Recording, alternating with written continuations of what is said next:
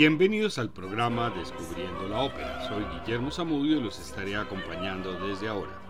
Este es un programa de la emisora de la Universidad del Quindío, la UFM Stereo.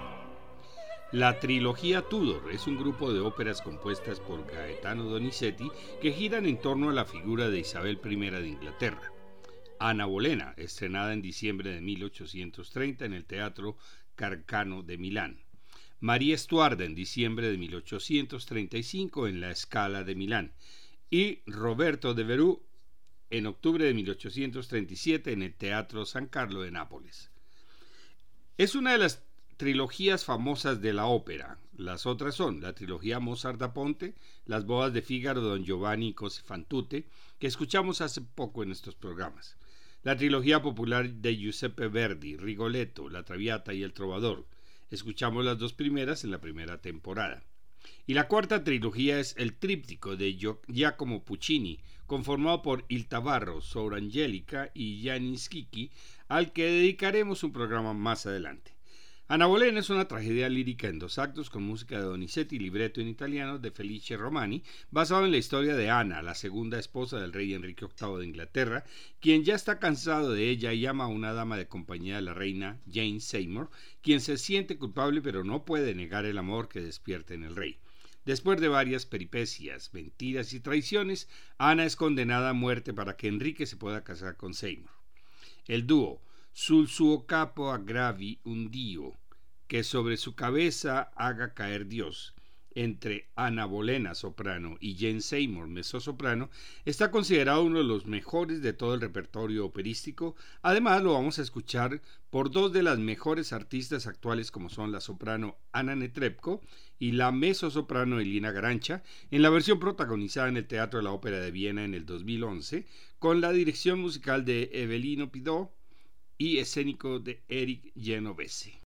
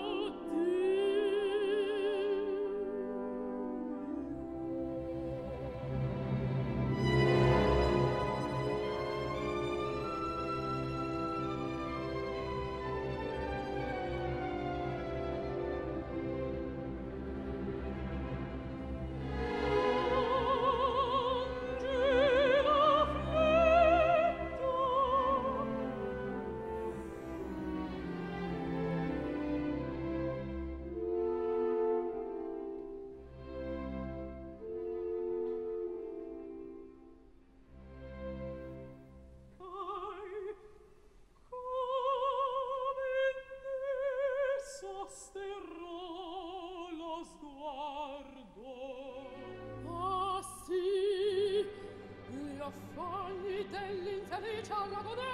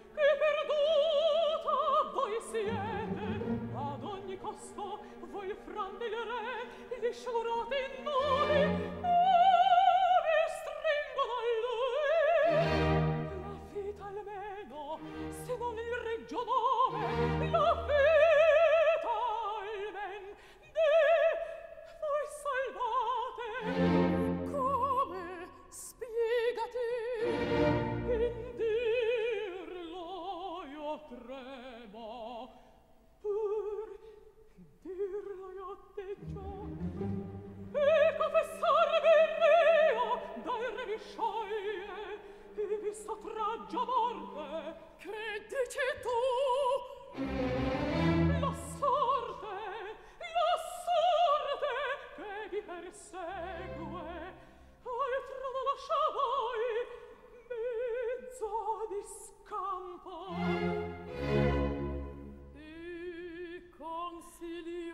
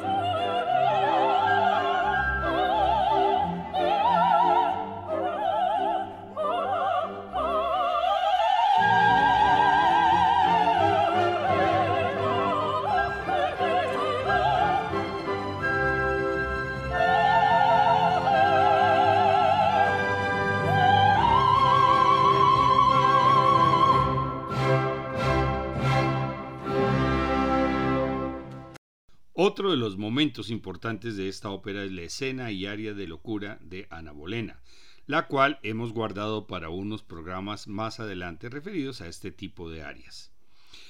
María Estuarda es una ópera serie en dos actos con música de Donizetti y libreto en italiano de Giuseppe Bardari ante la negación de Romani para acometerlo. Donizetti había escogido que la trama de la ópera sería una pieza de Schiller que a su vez narra sucesos ficticios sobre la reina María I de Escocia, prima de Isabel I. Como otras óperas de la época, María Estuarda tuvo inconvenientes con la censura y tuvo que cambiar el texto para eliminar cualquier referencia a la disputa entre Isabel y María Estuardo y su ejecución. La corte de Nápoles era la más conservadora de Europa. La nueva ópera se tituló Buendemonte y se estrenó en octubre de 1834. El estreno con la obra original se realizó en Milán en 1835 con María Malibran como protagonista, por lo cual Donizetti tuvo que ajustarse nuevamente a la censura y adaptar el papel de María para la Malibran. En 1886 la obra regresó a Nápoles con su libreto original, pues ya no reinaba la dinastía Borbón en la ciudad. Vamos a escuchar tres escenas de la ópera con diferentes voces. Primero, en la introducción del primer acto, Isabel canta Ah, cuando a la escorgemi, cuando al altar me guía. Pues el rey de Francia pretende obtener su corazón y el trono inglés casándose con ella. Luego se encuentra con sus consejeros, Talbot y Cecil, para conversar al, al, respecto y comienza el aria Ah, del cielo desciende un rayo, que del cielo descienda un rayo de luz, para que aclare su intelecto y pueda tomar una decisión.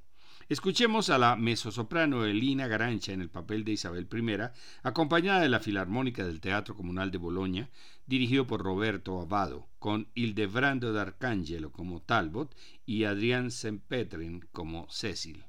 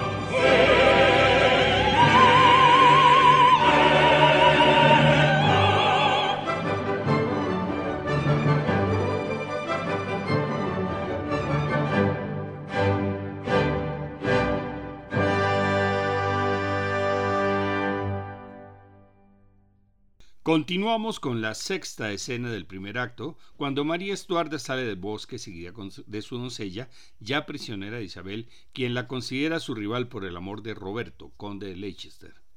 María canta, Oh nube, que lieve per aria ti agiri, oh nube, que leve vagas por el aire.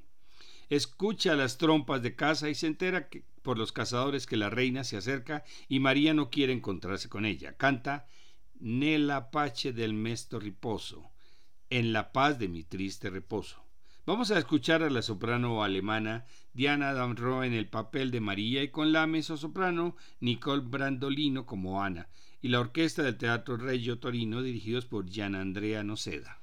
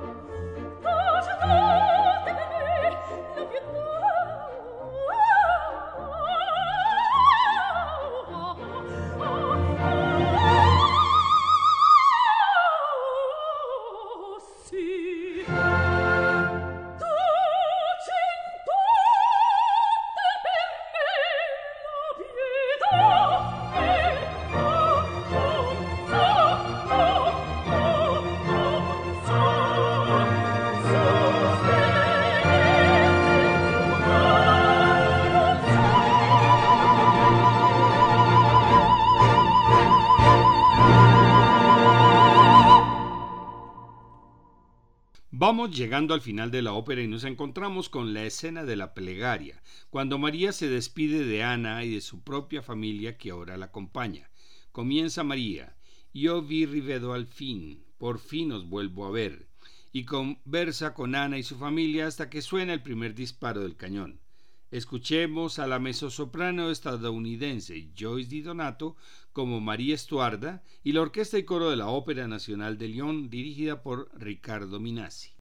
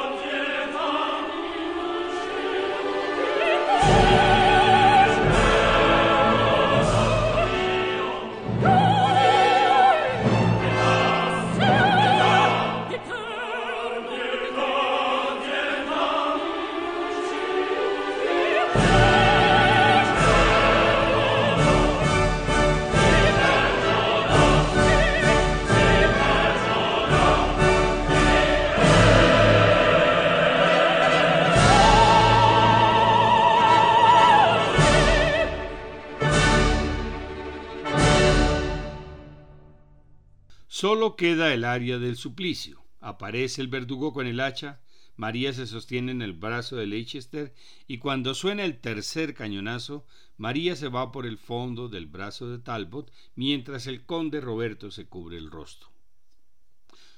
Roberto de Verú, o El Conde de Exes, es una tragedia lírica en tres actos con música de Donizetti y libreto en italiano de Salvatore Camarano. La ópera se basa vagamente en la vida del conde de Exes, un influyente miembro de la corte de la reina Isabel I. La trama no es nada original y es derivada del libreto de Felice Romani de 1833 con música de Saverio Mercadante. La viuda Romani acusó a Camarano de plagio, pero era práctica de la época robar las tramas entre los teatros rivales en Italia. La trama de la ópera es nuevamente la rivalidad de la reina Isabel I por el amor, esta vez de Roberto de Verú, el conde de Exes, y su rival es Sara, la duquesa de Nottingham, quien había sido el amor de juventud de Roberto. El cuarto personaje de la intriga es el duque de Nottingham, esposo de Sara. Ahora el ejecutado va a ser Roberto y nadie puede impedir su muerte, pues aunque Roberto ha enviado un anillo a la reina y una carta pidiendo clemencia a través de Sara, Nottingham lo retiene y cuando al fin llega a Isabel, ya la sentencia ha sido ejecutada Isabel sueña con la cabeza de Roberto y desea su propia muerte, anunciando que Jacobo de Escocia, hijo de María, será el próximo rey. Vamos a escuchar la romanza de Sara en la voz de la mezzosoprano letona Elina Garancha del comienzo del primer acto. Al aflito e dolce impianto. Las lágrimas son dulces para el afligido. Continuamos con otros fragmentos importantes de la ópera en la producción del Metropolitan de New York con los estadounidenses Sondra Radvanowski, soprano, como la reina Isabel I, el tenor Matthew Polenzani como Roberto de Veró y el barítono polaco Mirius Kawiecien en el rol de Nottingham, realizado en el año 2016. Primero el dúo de Isabel y Roberto del acto primero, luego el dueto entre Sara y Roberto del final del primer acto. Después del tercer acto, el dúo de Sara y su esposo, Nottingham, la cabaleta de Roberto, resignado a morir, y el final de la ópera con el aria de la reina Isabel cuando ya no puede hacer nada para salvarlo.